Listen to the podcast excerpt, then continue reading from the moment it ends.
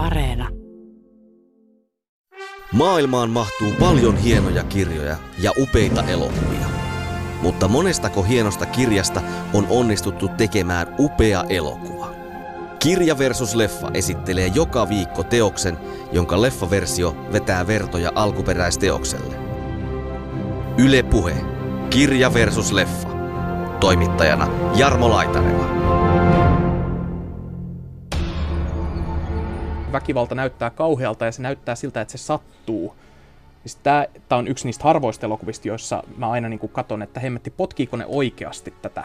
Nuorisoa viehättää tämä väkivalta ja, ja, ja kaikki tämä kielletty ja, ja paha, mitä tässä esitetään. Purkeshan on sanoutunut tästä teoksesta jälkikäteen irti lähinnä sen takia, minkälaisia ajatuksia toi elokuva paljon tunnetumpi elokuvaversio on herättänyt tästä kirjasta. Ei sillä teoksella varsinaisesti ole niin paljon väliä kuin sillä, että, että oikeat ihmiset sanovat sen olevan pahasta ja, ja aiheuttavat tavallaan sen maineen. Päähenkilö tällä tavalla kohtelee lukijaa vertaisenaan, niin ö, lukija pystyy tavallaan sulattamaan paljon enemmän tämmöisiä niin kuin outoja juttuja. Hänen raskaana oleva vaimonsa sitten äh, hakattiin ja, ja raiskattiin ja sitten hän sai keskenmenonkin siinä sitten tämän yhteyksissä. Tässä on lähdetty enemmän siitä, että me luodaan nyt tällainen, tällainen maailma tälle tarinalle, joka, niin kuin, joka on jollain tavalla ylitsepursuavan seksuaalinen, silleen häiritsevällä tavalla. Kaikkialla on niin kuin, tämmöisiä kuvia ja patsaita ja mä oon saanut semmoisen käsityksen, että, että kirjassa ainakin niin yritetään ehkä sanoa, että, että sivistys ei ole sama asia kuin hyvyys tai että, että pahuus ei tavallaan vaadi tyhmyyttä.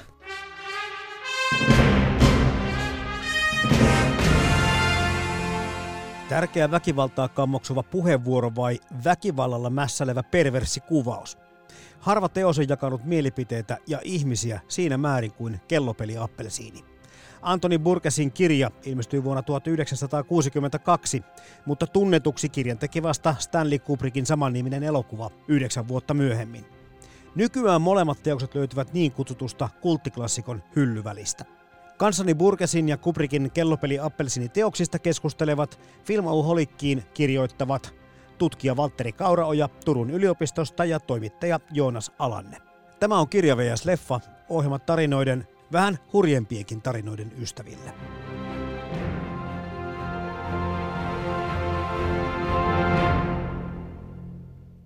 Tapana on kirja leffassa ottaa käsittelyyn ensin kirja, koska yleensä ottaen taitaa olla melkein poikkeukset, että kirja kuitenkin ennen elokuvaa ilmestynyt näissä teospareissa, mitä ollaan käsitelty. Ja tämä Antoni Burgessin kirja 1962, kellopeli Appelsini suomennettu muu Gonttisen toimesta 1991.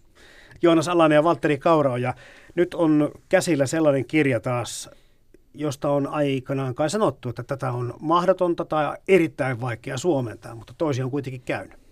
niin, Valtterihan ei ole sitä suomennosta Joo. koskaan lukenut. En ole lukenut, vähän selailut läpi kyllä ja, ja asialliselta käännökseltä äh, vaikuttaa, että äh, totta kai nyt ollaan niin kuin lähempänä Venäjää kuin mitä Isossa Britanniassa ollaan, niin siitä tulee tavallaan relevantimpi ää, kieli ja se, että se yhdistetään Suomeen, niin antaa sille ehkä hieman erilaisia vivahteita kuin mitä se antaa ää, angloamerikkalaisissa maissa. Että. Mutta johtuuko se nimenomaan siitä, että ihmiset oli sitä mieltä, että tämä on vaikea kääntää, koska se oli vaikea lukea ehkä justiin näille englanninkielisille mm. ihmisille, koska meille tämä sanasto ja kuvasto on jollakin tavalla, kuten sanoit tuossa, vähän tutumpaa.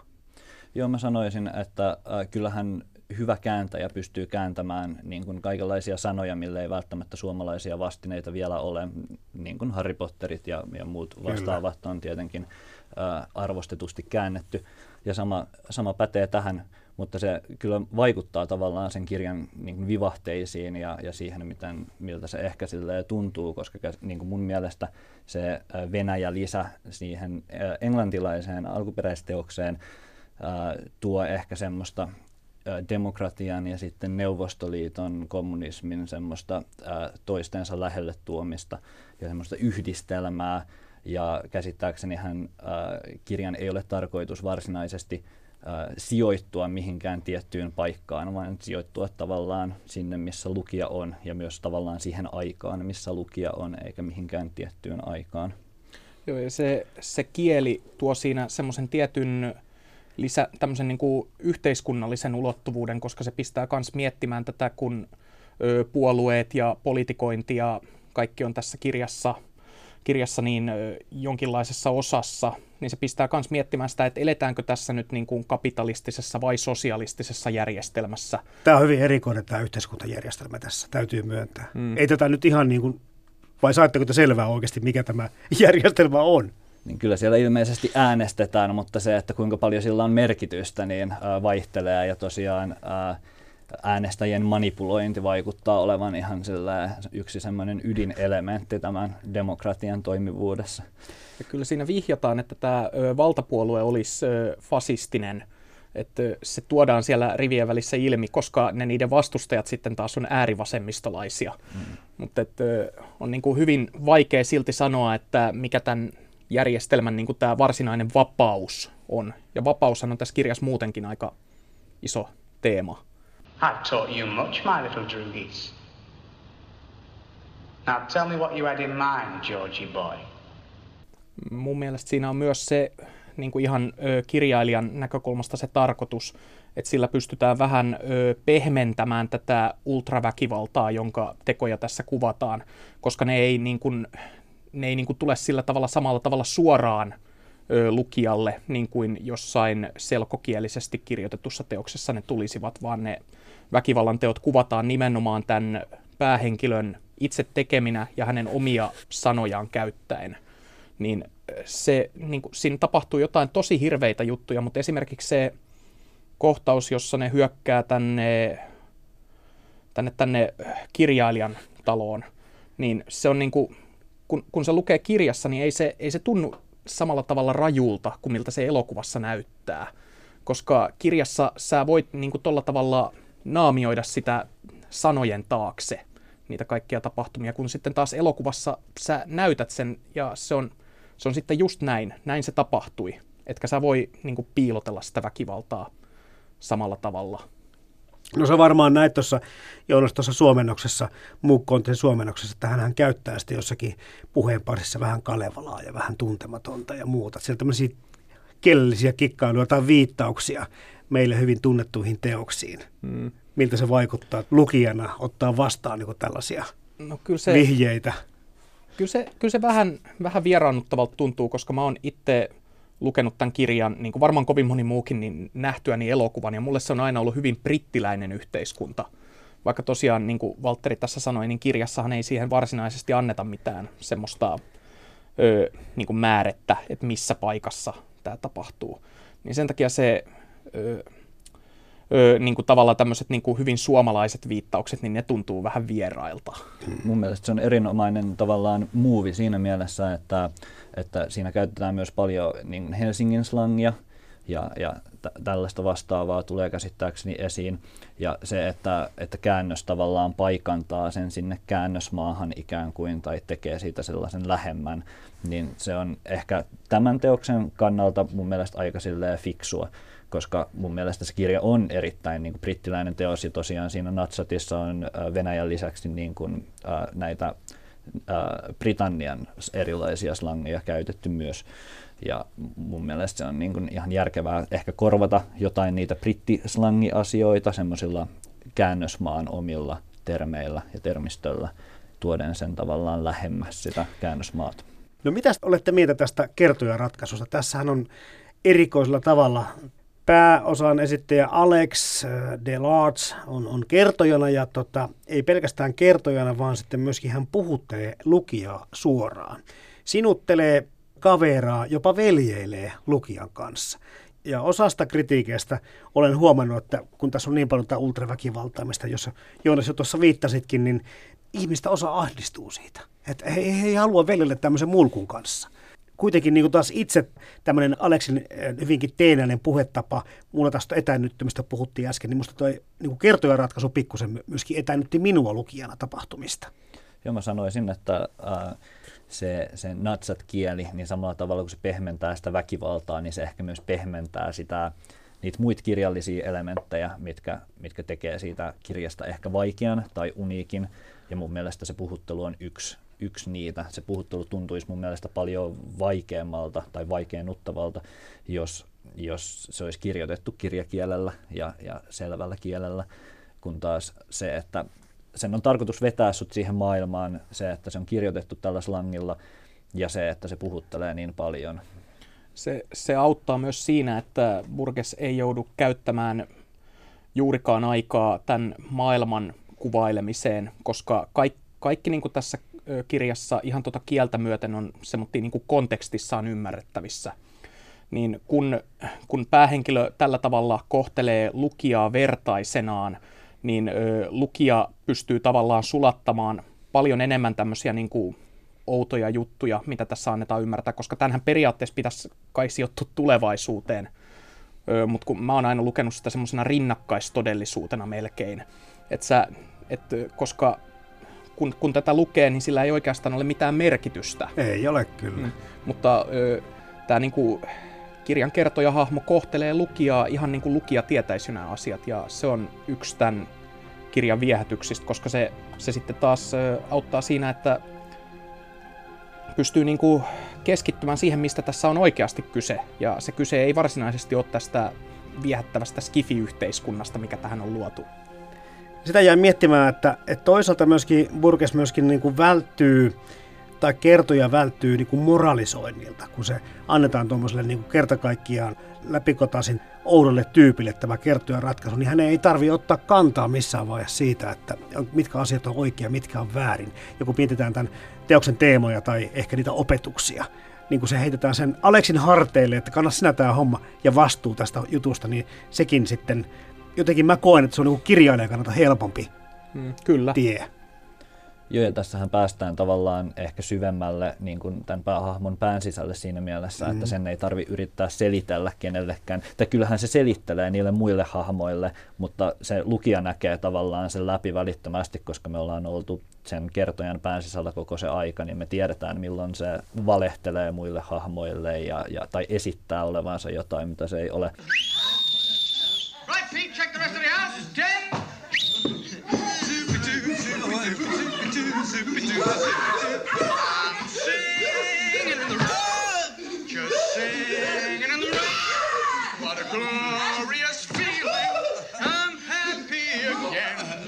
Ja siellä ollaan tosiaan kertojen pääsisällä ja kukaan ei oikein sitä tykkää.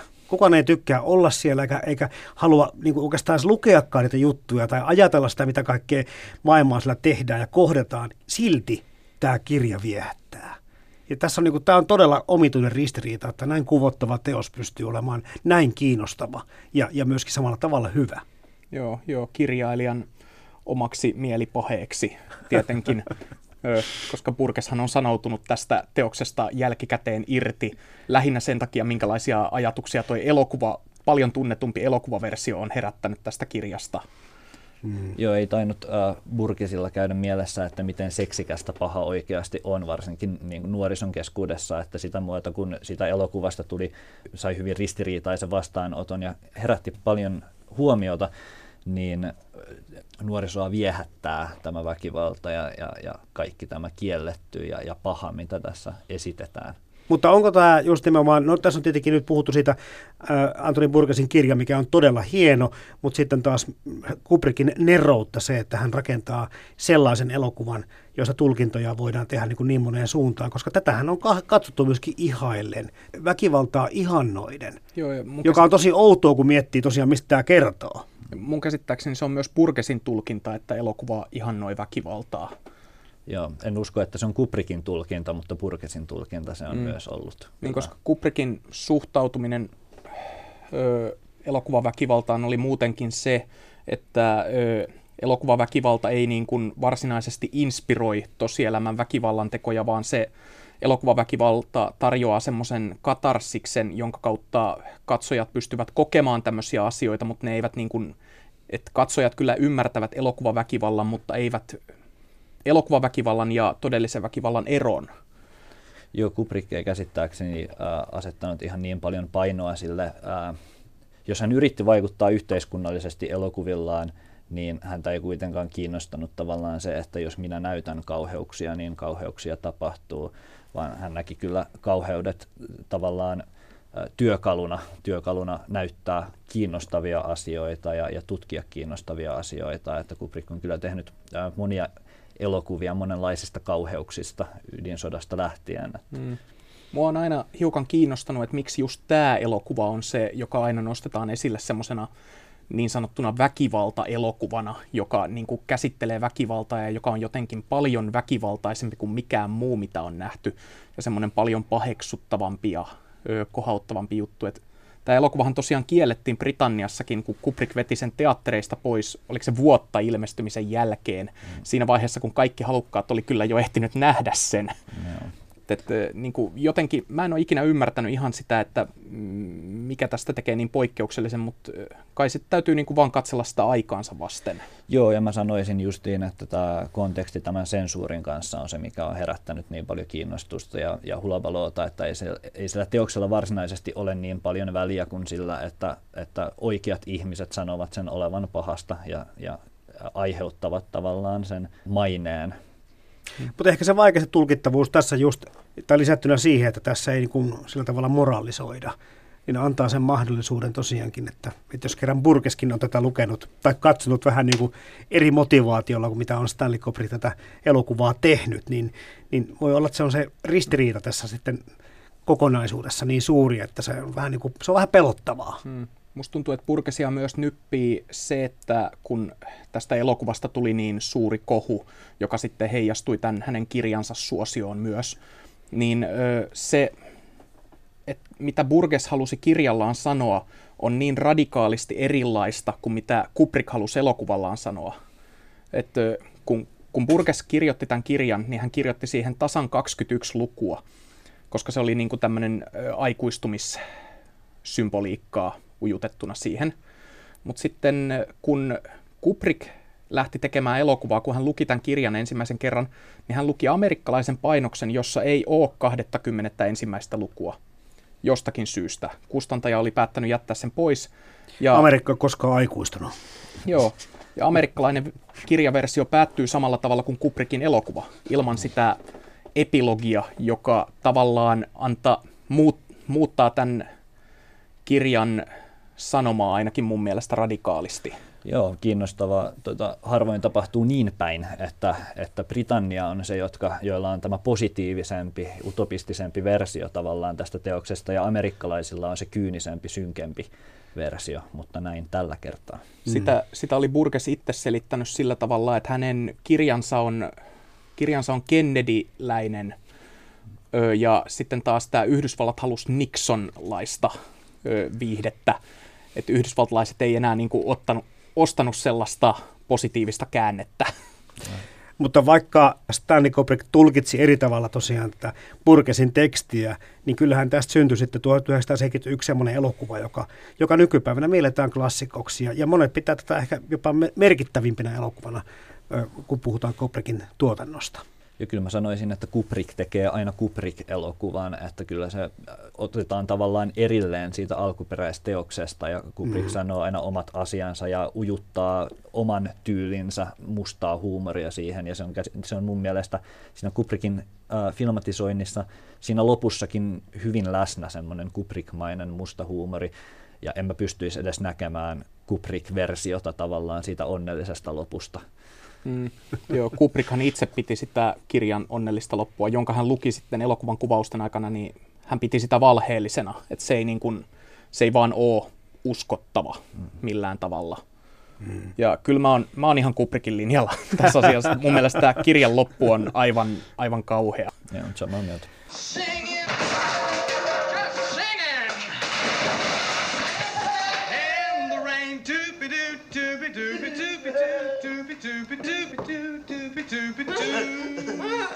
Niin miettii just tätä Kubrickin kuvastoa, miten niin kuin yksittäisiä tyylikkäitä kuvia ja mikä tämä niin kuin tämän lavastuksen ja näiden kuvien ja kontra musiikin mahdollisuudet tässä elokuvassa on, niin se on kyllä se on ihan käsittämätöntä, minkälaisia taideteoksia hän pystyy loihtimaan näillä yksittäisillä kuvillakin. Että kyllä se Korova baari ja kaikki muutkin jutut, niin ne on niiden naispöytineen ja muuta, niin onhan nyt jotakin aivan niin kuin uskomattoman hienosti tehtyä. Mm. Jo kellopeli Appelsiinin puvustajasta ja, ja kuvaajasta muodostui kyllä elokuvan jälkeen käsittääkseni ihan Kubrickin vakioporukkaa, että, että ne päätyivät sitten tekemään kyllä äh, Hohtoon ja Barry Lindoniin ja muihinkin elokuviin sitten paljon, paljon duunia, että kyllä Kubrick perfektionistina valitsi tavallaan hyvin tarkoituksenmukaisesti niin kuin ihmiset, joihin luottaa.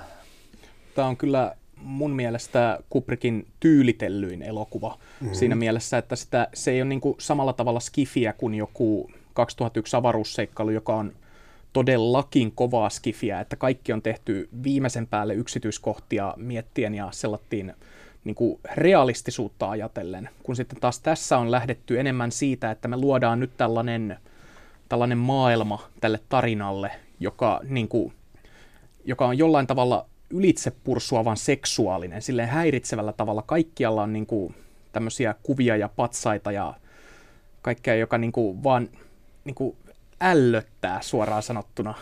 Ja hän käyttää paljon klassista musiikkia. Mm. mikä sopii tietenkin kirjan teemoihin. Kyllä. Ja muutenkin siinä, missä kirjan teksti ja tyyli tavallaan vieraannuttaa justiin siinä ää, kielessä, niin Kubrick sitten vieraannuttaa tavallaan niissä visuaaleissa ja, ja siinä semmoisessa sarjakuvamaisessa retrofuturismissa, mitä tavallaan käytetään. Joona Salanne ja Valtteri Kaura ja mitäs mieltä castingista? Tässä nyt on tietenkin se ero, että kirjassa nämä muutkin henkilöt saa vähän enemmän tilaa, mutta sitten taas tämä tuntuu tuo elokuva olevan Alexin, eli Malcolm McDowellin showta aika pitkälle. Ja kyllähän tämä on Malcolm McDowellin tärkeä rooli ihan ylivoimaisesti ja, ja, ja se määrittävä rooli, mikä on ehkä sillä, mistä Malcolm McDowell tullaan aina muistamaan, että ei se koskaan ihan samaan pysty. Malcolm McDowell itse kirjoitti vuosi sitten Guardian-lehteen tästä elokuvasta ja totesi, että, hän, että niin kuin tämän elokuvan ansiosta hän on jättänyt pysyvän jäljen elokuvahistoriaan, että kyllä hän itsekin niin kuin hahmottaa sen, kuinka merkittävä tämä hänen urallaan oli. Mutta onko ketään toista näyttelijää, joka on jolla olisi niin kuin näin karu kohtalo, että hänet todellakin muistetaan yhdestä roolista, vaikka hän on kyllä hyvä näyttelijä kaikin puolin muutenkin, mutta tämä on vaan nytkin nyt sitten vaan se.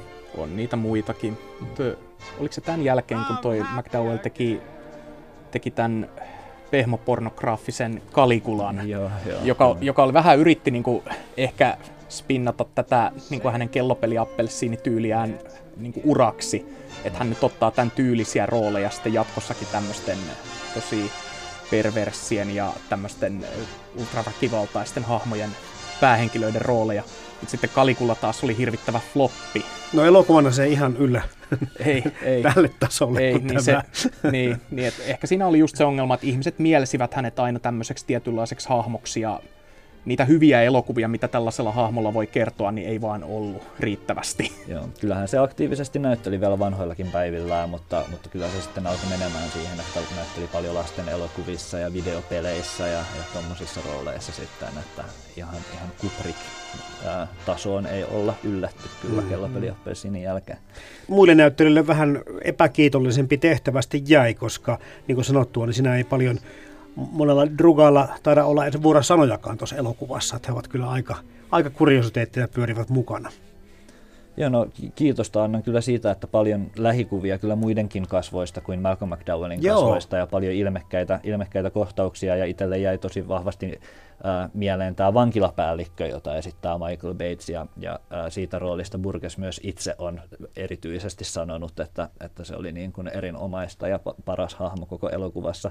Ja äh, olen itse lähes samaa mieltä, tietty Malcolm McDowell nyt menee ylitse, mutta, mutta esimerkiksi se kohtaus, äh, missä, missä esitellään tätä Aleksin aivopesua, niin kaikki nämä lähikuvat tästä vankilapäällikön punaisista, punertavista kasvoista ja irvistyksistä tekee mun mielestä sen kohtauksen ihan täysin. Että... Olikohan se Burgess vai Kubrick, kun kutsui sitä hahmoa tämän elokuvan inhimillisimmäksi? Mm-hmm.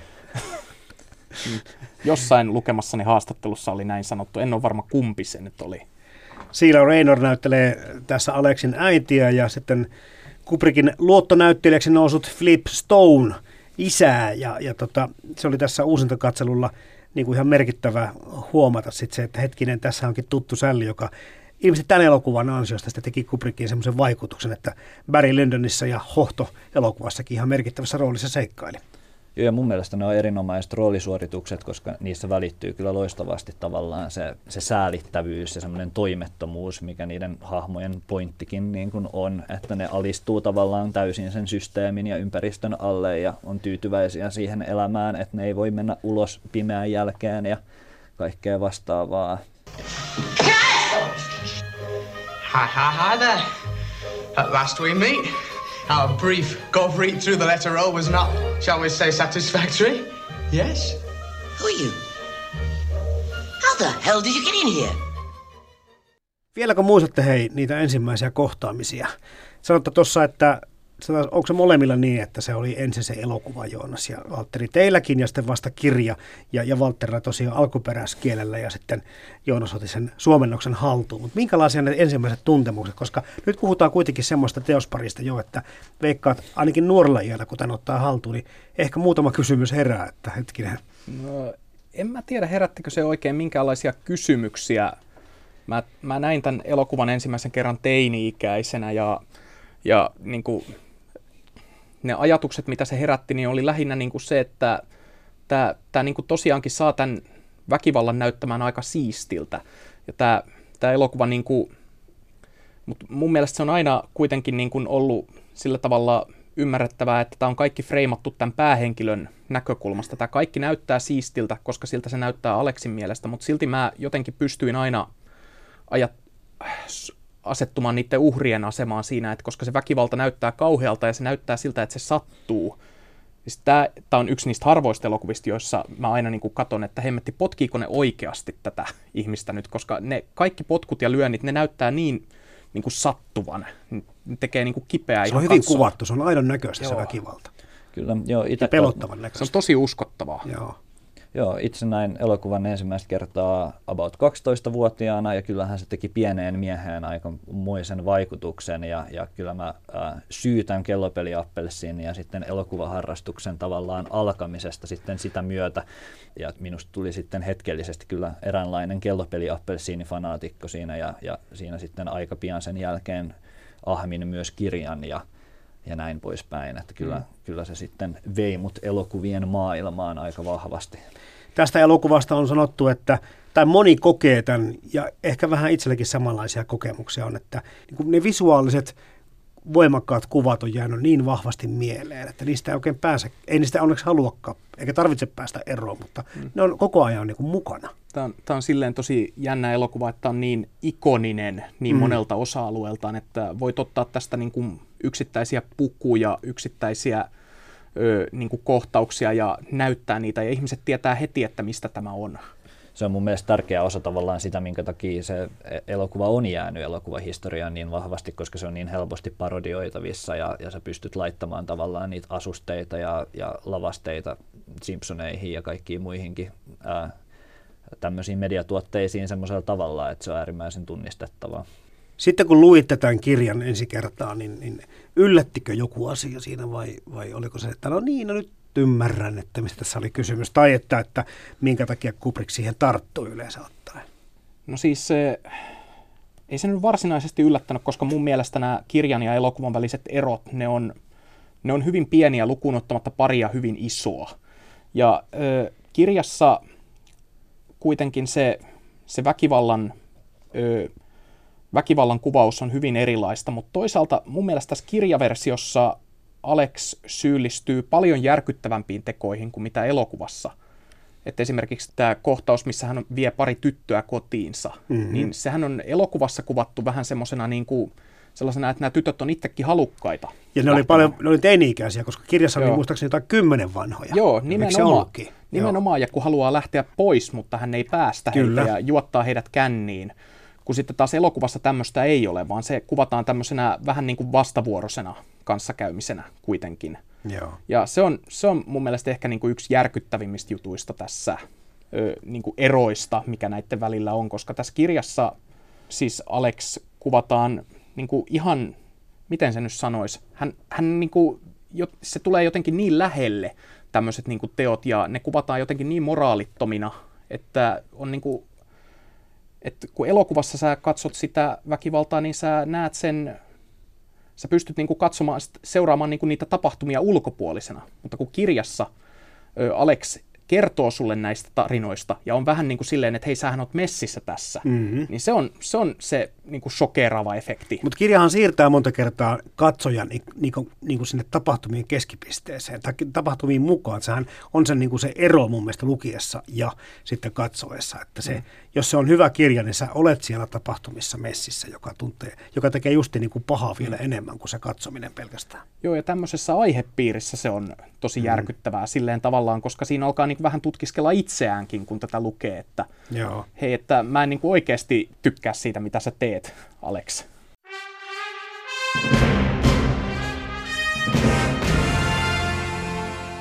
Kanssani Antoni Burgesin ja Stanley Kubrickin kellopeli Appelsini teoksista keskustelevat Filmauholikkiin kirjoittavat tutkija Valtteri Kauraoja Turun yliopistosta ja toimittaja Joonas Alanne. Yle Puhe ja Yle Areena. Kirja versus leffa. Toimittajana Jarmo Laitaneva.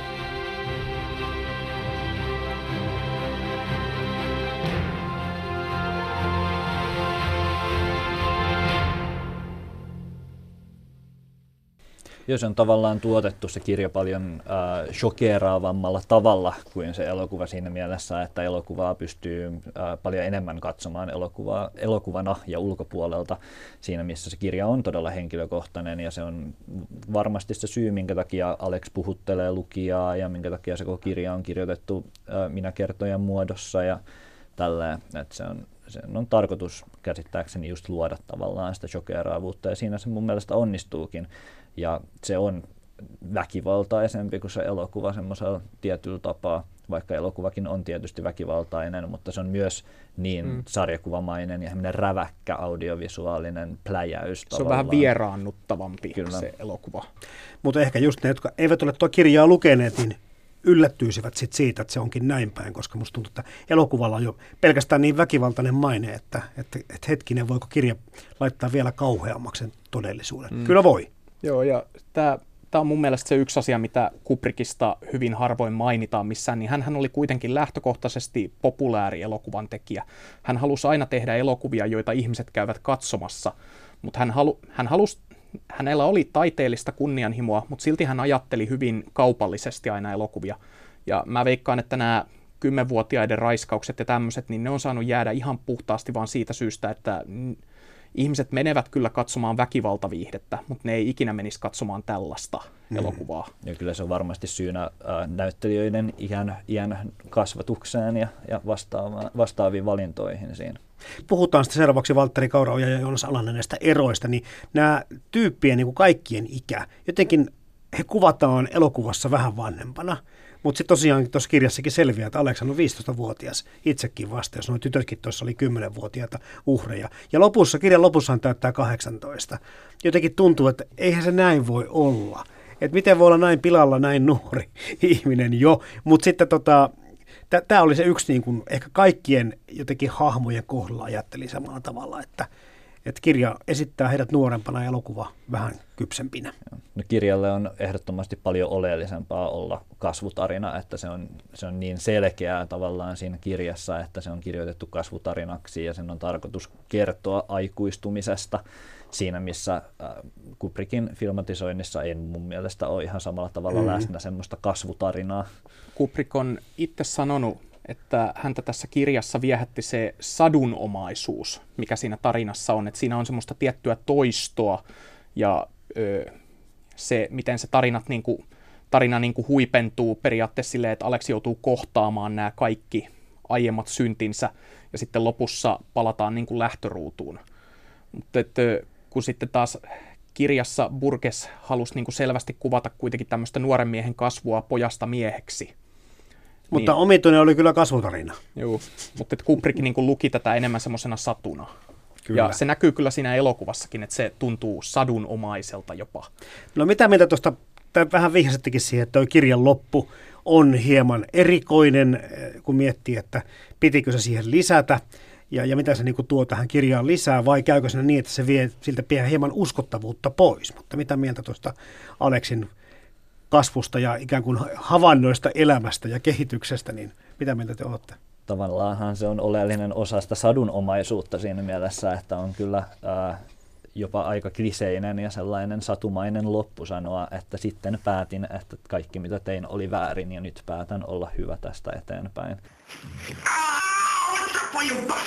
That is for your lady victim, you ghastly, wretched scoundrel. You ruthless bastard! Joo, että Alex, Alex niin kuin kokee yhtäkkiä tämmöisen, että joo, että en mä enää saa tästä väkivallasta kiksejä ja sitten annetaan niin kuin ymmärtää lukijalle, että se oli tämmöinen vaihe. Niin mun mielestä se on kyllä tietyllä tavalla niin kuin tosi, ö, tosi niin kuin huono loppuratkaisu, koska se, en, en mä, mä en niin kuin hahmota tätä tarinaa sellaisena kasvutarinana, koska se tuntuu niin kuin tulevan niin puskista, tämä loppukäänne. Se on niin kuin semmoinen irrallinen epilogi. Ja ymmärrän hyvin, minkä takia amerikkalaiset kustantajat, kun saivat mahdollisuuden, niin päättivät jättää sen pois. Mm. Koska se, se loppu, jossa Alex palaa takaisin pahoihin tapoihinsa, se on vaan jotenkin paljon, paljon kysymyksiä herättävämpi ja kiehtovampi Kyllä, kyllä. Tämän Burgesin luoman yhteiskunnanhan taustalla oli tosi vahvasti se, kun hän palasi ulkomailta monen vuoden jälkeen takaisin äh, Britteihin ja huomasi sen, että mitä, mitä nuorisokulttuuri sitten yhtäkkiä oli 50-luvun lopussa ja, ja mitä popmusiikki oli 50-luvun lopussa ja mitä, miltä yhteiskunta silloin näytti, niin siinä kirjassa kyllä ehdottomasti yritetään tavallaan äh, yksi pääteema on se, että väkivalta tavallaan kuuluu nuoruuteen ja se on semmoinen asia, mistä vaan täytyy kasvaa pois, mutta sitä on hieman vaikeaa ehkä niellä ää, siinä vaiheessa, kun on lukenut ton kirjan ja nähnyt ja kokenut kaiken, mitä, mitä Alex siinä sitten tekee. Mutta eikö Burkas joutunut itsekin, oliko se vaimonsa kanssa tämmöisen nuorisojengin pahoinpitelemäksi, että ehkä täältä jotain kaikuja on sitten tullut sieltäkin mukaan. Mä en tiedä Burgesin elämästä noin paljon. Joo, kyllä äh, Burges oli itse käsittääkseni armeijassa ja, ja poissa kotoa, niin hänen raskaana oleva vaimonsa sitten äh, hakattiin ja, ja raiskattiin ja sitten hän sai keskenmenonkin siinä sitten tämän yhteyksissä. Ja Burgesilla on ollut taipumus äh, asettaa omia kokemuksiaan niin kuin kirjoihin, että, että muissakin kirjoissa esiintyy tavallaan kokemuksia, mitä hän on itse kokenut niin kuin fiktion sisällä sitten. Ei, mutta tämähän on kiinnostavaa, että onko Burgess sitten, voiko, voiko niin tätä lukea niin, että Burgess on itse tämä kirjan kirjailijahahmo? Kyllä mun mielestä se on juurikin näin ja se, siinä on semmoinen katarsis tavallaan, että se oli käsittääkseni, ei se nyt kauhean tuore tapahtuma enää ollut, mutta siinä on mun mielestä Kellopeli Appelsiinissa on tosi vahva semmoinen omien traumojen käsittely ja semmoinen, semmoinen katarsis.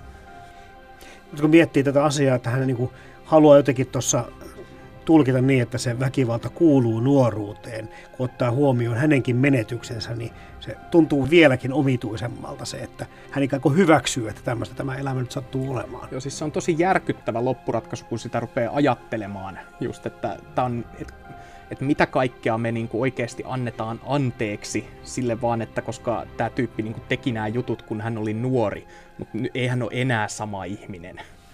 Mä en, mä en osta sitä lainkaan. Meillä pannaan nuoruuden piikkiin se, kun teini näyttää keskisormea vanhemmalle ja sitten tulee kauhea elämöllä, mutta täällä annetaan anteeksi vähän muitakin asioita. Joo, joo, ei tämä ole, ei tää ole ihan sama juttu kuin esimerkiksi se Jaan Vapaavuoren ö, tapaus tai nämä, niin kuin mitä on niin kuin, että pojat ovat poikia tai nuorena tehtyjä juttuja, että ei niiden pitäisi merkata, kun sä oot aikuinen, mutta siis Alex on ihan eri planeetalla. Se on ihan eri planeetalla, kyllä. Ja mun mielestä on tavallaan äh, tulkinnasta kiinni, että kuinka paljon tästä kirjasta on kirjoitettu tavallaan sellaiseksi meneväksi skifiseikkailuksi, että on haluttu vaan tehdä semmoista niin kuin kiinnostavia, radikaaleja tapahtumia, mitkä sitten äh, on tavallaan syy sille, että päästään kertomaan tätä äh, vapaan tahdon tarinaa ja, ja näitä, näitä aivopesuasioita. Tämä on kiinnostavaa tämä myöskin tämä valta- ja vallankäyttö tässä. Me vähän sivuttiinkin tätä asiaa siinä, että minkälainen yhteiskuntajärjestys mahtaa tässä dystopiassa oikein olla, kun sitä ei saa tarkkaan selvyyttä. Mutta, mutta se, mikä on tässä ihan niin kuin selkeä, mistä nytkin puhuttiin, on se, että, että vanhemmathan ovat antaneet vallan tässä. Aleksin vanhemmat Aleksille, mutta myöskin kaikki muutkin tuntuu. Että siellä on vaan virkavaltaa, kaduilla tai sitten nuorisojengiä, jotka ovat vallan kahvassa aikuisilla ja etenkin vanhuksilla. Ei heillä ole mitään sanasia oikeastaan missään tässä teoksen varrella.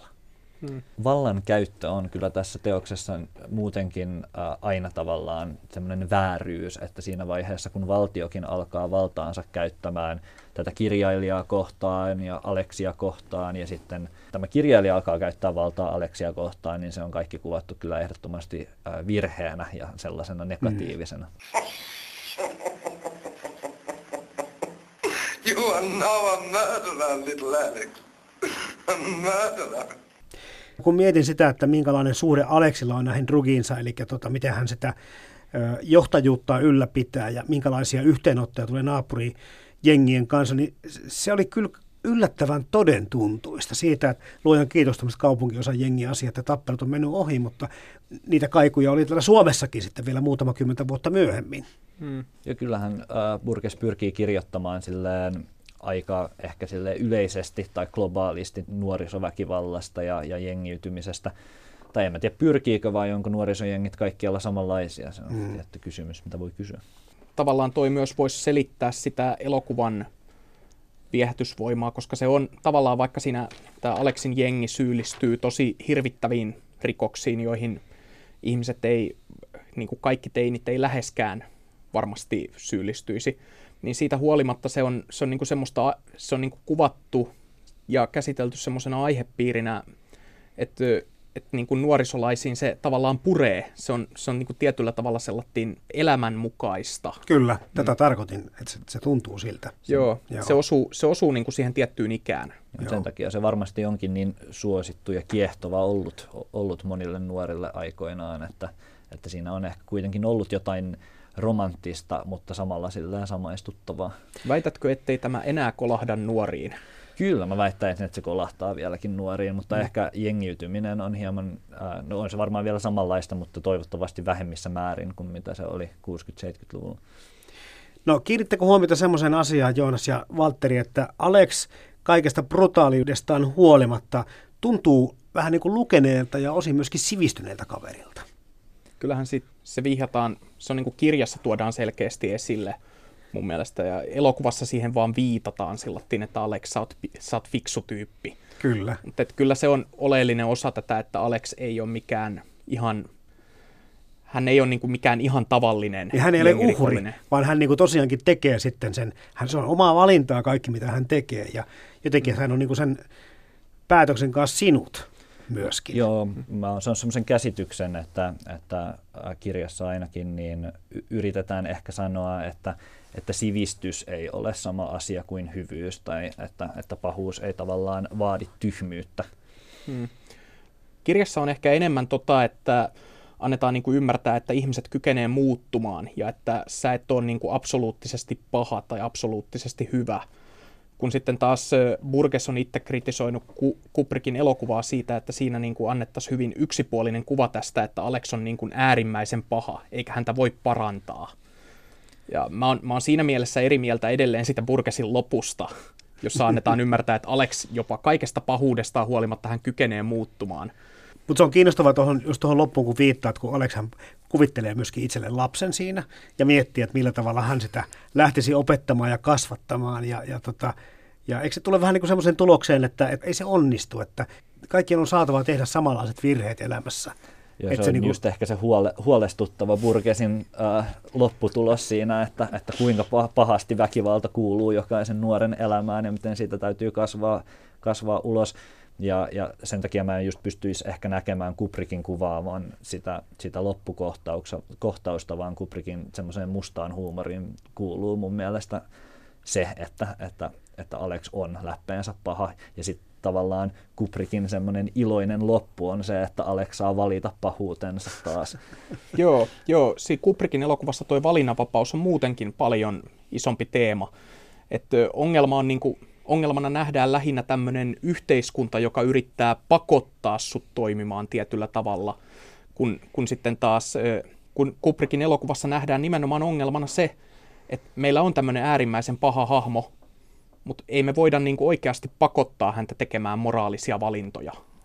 Jotenkin tuntuu, että, että toi Burgesin ajattelu johtaa tämmöiseen niin kuin tavalla misogyniaan tai, tai johonkin muuhun, että hän ei kyllä usko ihmisen kehitykseen lopultakaan. Ja Kubrick ei tietenkään ole ihan kauheasti sanonut ajatuksistaan mitään mihinkään elokuviinsa, mutta, mutta yhdessä kirjassa New York Timesille se on kir- kirjoittanut käsittääkseni ää, elokuvan varoittavan semmoisesta jonkinlaisesta uudesta psykedeellisestä fasismista, mihin kuuluu tavallaan multimedian ja, ja päihteiden kautta tällainen niin kuin yksilöiden välillä tapahtuva vallankäyttö mikä sitten varmaan lukeutuu myös siihen valtion vallankäyttöön myös, mutta, mutta hän, häntä kiinnosti erityisesti justiin ne, ne päihteet ja ne huumeet ja tavallaan se psykedeellisuus, mikä tulee lavastuksessa ehkä aika hyvin esille. Ja sitten myös se, se multimedia tavallaan, mikä tulee siinä Ludovico-tekniikassa esillä aika vahvasti. Hauska yksityiskohta oli myöskin sit se, että mitä nämä niin kuin käytti, mitä aineita, niin nämähän joi mitä plus maitoa, se oli nimeltään se, se plus maitoa. Ties mitä plus maitoja, jotka tota, kirjassa kuvattiin hieman ehkä yksityiskohtaisemmin ja ne oli muutenkin vaikutti vahvemmilta huumeilta Kyllä. kirjassa, jotka aiheutti selkeästi psykedeellisiä kokemuksia ja mm. ruumista irtaantumiskokemuksia siinä, missä Kubrickin filmatisoinnissa ne tuntuu olevan enemmän jotain stimulantteja, millä sille haettiin energiaa illan ultraväkivallan tekemiseen. Mä ajattelin, että siinä on mukana pikkuinen viittaus myöskin tähän maailmankuuluun valko-venäläiseen. Väriltään sen näköinen drinkki, että kun tämä natsat muutenkin tässä mukana pyörii, en tiedä. Mä oon aina siinä elokuvassa ajatellut, että se on ihan pelkkää maitoa, ja nuorisolaisten keskuudessa nyt vaan sattuu olemaan trendinä juoda maitoa. Ja mun mielestä se, että, se, että on valittu just nimenomaan maito täksi juomaksi, niin se on tietty hyvin niin kuin oleellista ja, ja tärkeää siinä mielessä, että se on osa sitä, että ne hahmot ovat niin nuoria, että kun ne on siinä kirjassakin 15 tai alle, niin sen maidon on tarkoitus käsittääkseni vähän niin kuin symbolisoida sitä, sitä niiden hahmojen nuoruutta juurikin. Ja nuorten juomana se siinä pääasiassa kuvataankin. Mä ajattelen sitä myös vähän niin, että kun Burke sitten on kuitenkin niin kuin ollut, ollut nuorempi 50-luvulla, jolloin oli näitä, Jenkeissä oli näitä milkshake-baareja ja näitä, joka on niin kuin tuttu Totta. ihan tämmöistä assimilaation kautta amerikkalaisesta viihdekulttuurista myös muille, niin siitä on vaan niin kuin johdettu tämmöinen milk bar. Pirtelöbaari. Joo, jossa nuorisolaiset viettää aikaa. You sold me a crummy watch. I want my money back. You know what you can do with that watch? Stick it up your ass! Good. Teemat etenevät todennäköisesti vielä äh, tonne vapaaseen tahtoon jossain vaiheessa, niin on mun mielestä syytä huomioida Burkesin katolilainen tausta ja siinä, missä se äh, vertautuu Kubrickin hieman sekulaarisempaan maailmankuvaan ja äh, Kubrick on puhunut jonkun verran jumalkäsityksestään 2001 myötä ja tällä. Ja, ja, ja Burgess on kirjoittanut aika paljonkin sen katolilaisista näkemyksistä, vaikkei hän harjoittava katolilainen enää aikuisella ollutkaan, niin ne on silti, se on tosi vaikuttava voima tavallaan hänen kirjojensa teemoissa, ja se tulee siinä vapaan tahdon teemassa hyvin vahvasti läsnä. No pitäisikö napata kiinni sitä vapaasta tahdosta? Joo, se on, se on kuitenkin kirja, sekä kirjassa että elokuvassa se ö, jutun ydin, ainakin mun mielestä. Että tuossa elokuvassa varsinkin, niin Kubrick tuntuu justiinsa esittelevän tämmöisen absoluuttisesti pahan hahmon kautta sitä, että onko niin kuin, tehdäänkö me loppujen lopuksi oikein, kun me ei anneta, kun me pakotetaan hänet valitsemaan hyvä, että me ei anneta hänelle mitään muuta vaihtoehtoa, koska se sitten taas muuttaa Alexin täksi kellopeliappelsiiniksi että se tekee hänestä tämmöisen orgaanisen hahmon, joka ei, joka ei niin kykene tekemään itse omia päätöksiään, vaan joka joutuu ottamaan turpaan kaikilta, jotka niin haluaa, haluaa sen hänelle tehdä. Jo ironisesti mun mielestä Kubrick tekee, äh, käsittelee vapaata tahtoa paljon paremmin ja vivahdekkaammin kuin Burgess, äh, koska aina kun Burgess on kirjoittanut jälkeenpäin kellopeli Appelsiinista, niin se tarttuu kiinni siihen äh, vapaaseen tahtoon välittömästi. Ja äh, se on kirjoittanut muun muassa siitä, että kyseessä on tavallaan antikalvinistinen teos siinä mielessä, että katolilaisittain ajatellaan, että, että, että ihmisellä tulee olla, olla vapaa tahto valita synti tai valita hyvä ja, ja ansaita paikkaansa taivaassa siinä, missä reformaation ää, lahkot ajattelevat ehkä enemmänkin, että tämmöistä vapaata valintaa ei ole ja Jumala on niin kuin jo valmiiksi päättänyt ja valmiiksi tulee tietämään, että ketkä pääsee taivaaseen, koska Jumala tietää kaiken. Ja, ja Burgess sitten katolilaisittain ei usko tähän, vaan uskoo siihen, että kaikkien pitää saada valita hyvän ja pahan välillä ja ansaita tavallaan hyvyytensä. Kyllähän se teki tuossa, kun miettii sitä vapaata tahtoa, niin, niin siis sehän on lähellä, että Alex ei mene sitä normaalia tietä, eli vankilaan ja, ja tota, sitä kautta niin kuin sitten en tiedä onko se kymmenien vuosien tuomio väkivallan tekoja vai sitten tämä, että lähdetäänkö hänen tahtoa murtamaan. Että sehän on, sehän on niin kuin pienestä kiinni, koska tässä leffassahan tota, sisäministerikö hänet poimi sieltä Joo. vähän niin kuin jonkun yksittäisen sanallisen heiton vuoksi koe ponnistamaan tätä uutta Ludoviko systeemiä. Joo, ja Alex oli jo sitä ennen tehnyt selväksi, että hän haluaa tähän. tähän niin oli tehnyt, kyllä, oman. kyllä, koska Joo. ajatteli pääsevänsä myöskin vähällä. Mm. Joo, tajuamatta sitä, mihin hän ryhtyy. Kyllä. Niin, en, en tiedä, onko tätä tämmöistä, onko tällä mitään todellisuuspohjaa tällä? käsittääkseni Purkes oli kuullut jonkinnäköisestä e-, ehdotuksesta siitä, että, että, että, että, että jospa ehdollistamisen avulla pystyttäisiin parantamaan rikollisuutta. Ja tämä oli Burkesin mielestä äärettömän vastenmielinen ehdotus juurikin näiden katolilaisten taustojen takia todennäköisesti. Ja, ja tästä Mä oon kuullut, sitten, että oli hänen kannanotto behaviorismia vastaan. Kyllä, joo, ja kaikki Skinnerin utopiat ja, ja muut olivat hänestä hieman, hieman vastenmielisiä, ja äh, ehkä huomattavastikin on tullut inspiraatiota Huxleyn uljaasta mm-hmm. uudesta maailmasta, ja siinähän käsitellään behaviorismia oikein kunnolla, niin kuin tässäkin, ja onhan se totta, että, että behaviorismi ja, ja Skinner ja Pavlov, nehän on tosi mediaseksikkäitä psykologeja ja, ja ihan ä, erittäin erittäin helposti käytettävissä Skifi-kirjoittajille. Kyllä, ehdottomasti. Well, well, well, well, well, well, well, well. If it isn't little Alex.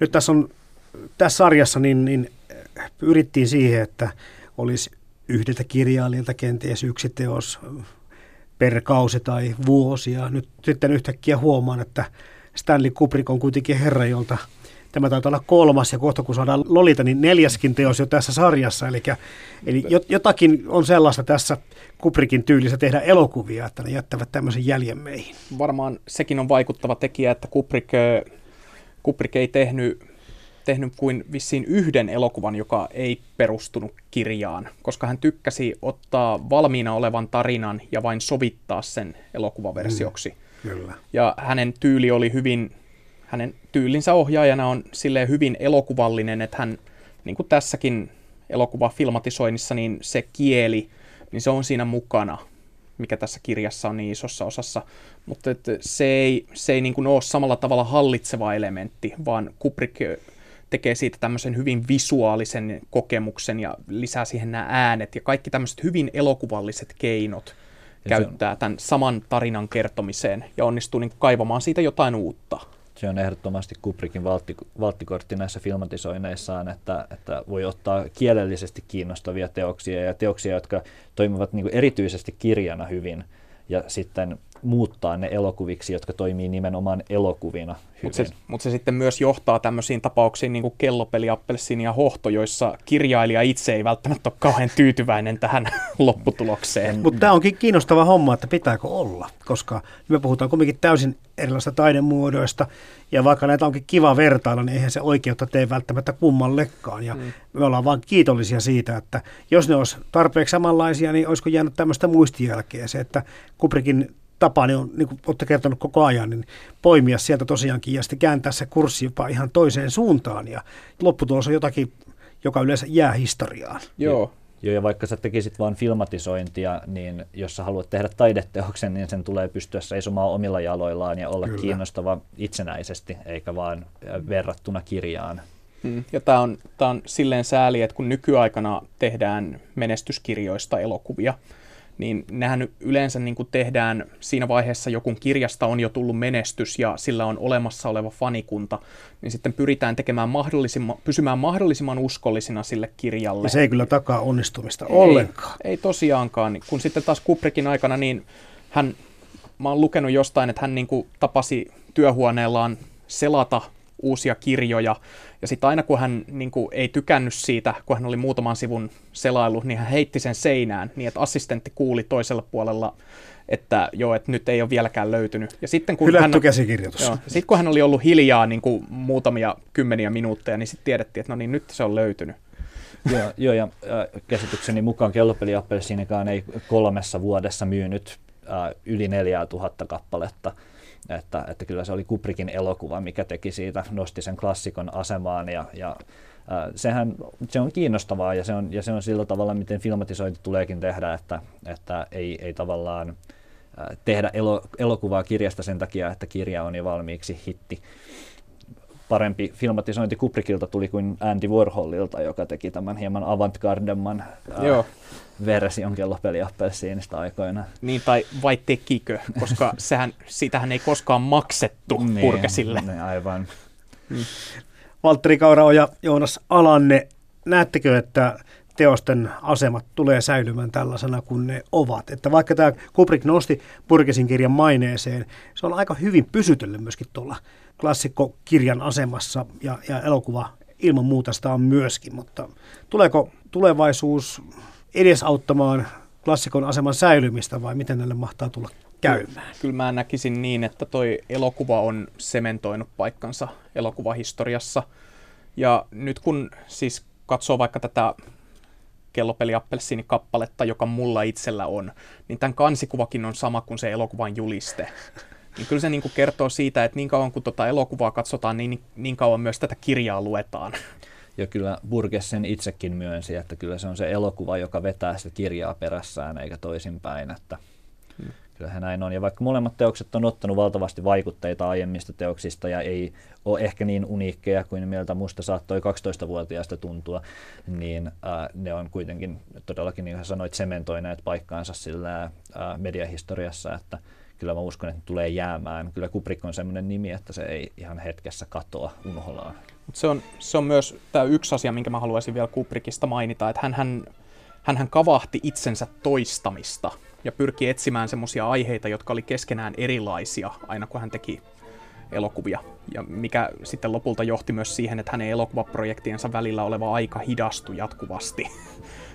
kun oli vaikea löytää semmoisia kiinnostavia aiheita, joihin oikeasti viitsisi paneutua pidemmäksi aikaa niin, että ne elokuvat tekisi. Niin kyllä Kellopeliappelsiini on yksi, yksi hänen ikonisimmista ja omaperäisimmistä teoksistaan, siinä jos niin kuin katsoo ihan puhtaasti designia, mikä tähän maailmaan menee. Oh, bliss. Bliss and heaven. Maailmaan mahtuu paljon hienoja kirjoja ja upeita elokuvia. Mutta monestako hienosta kirjasta on onnistuttu tekemään upea elokuva? Kirja versus leffa esittelee joka viikko teoksen, jonka leffaversio vetää vertoja alkuperäisteokselle. Yle Puhe. Kirja versus leffa. Toimittajana Jarmo Laitaneva.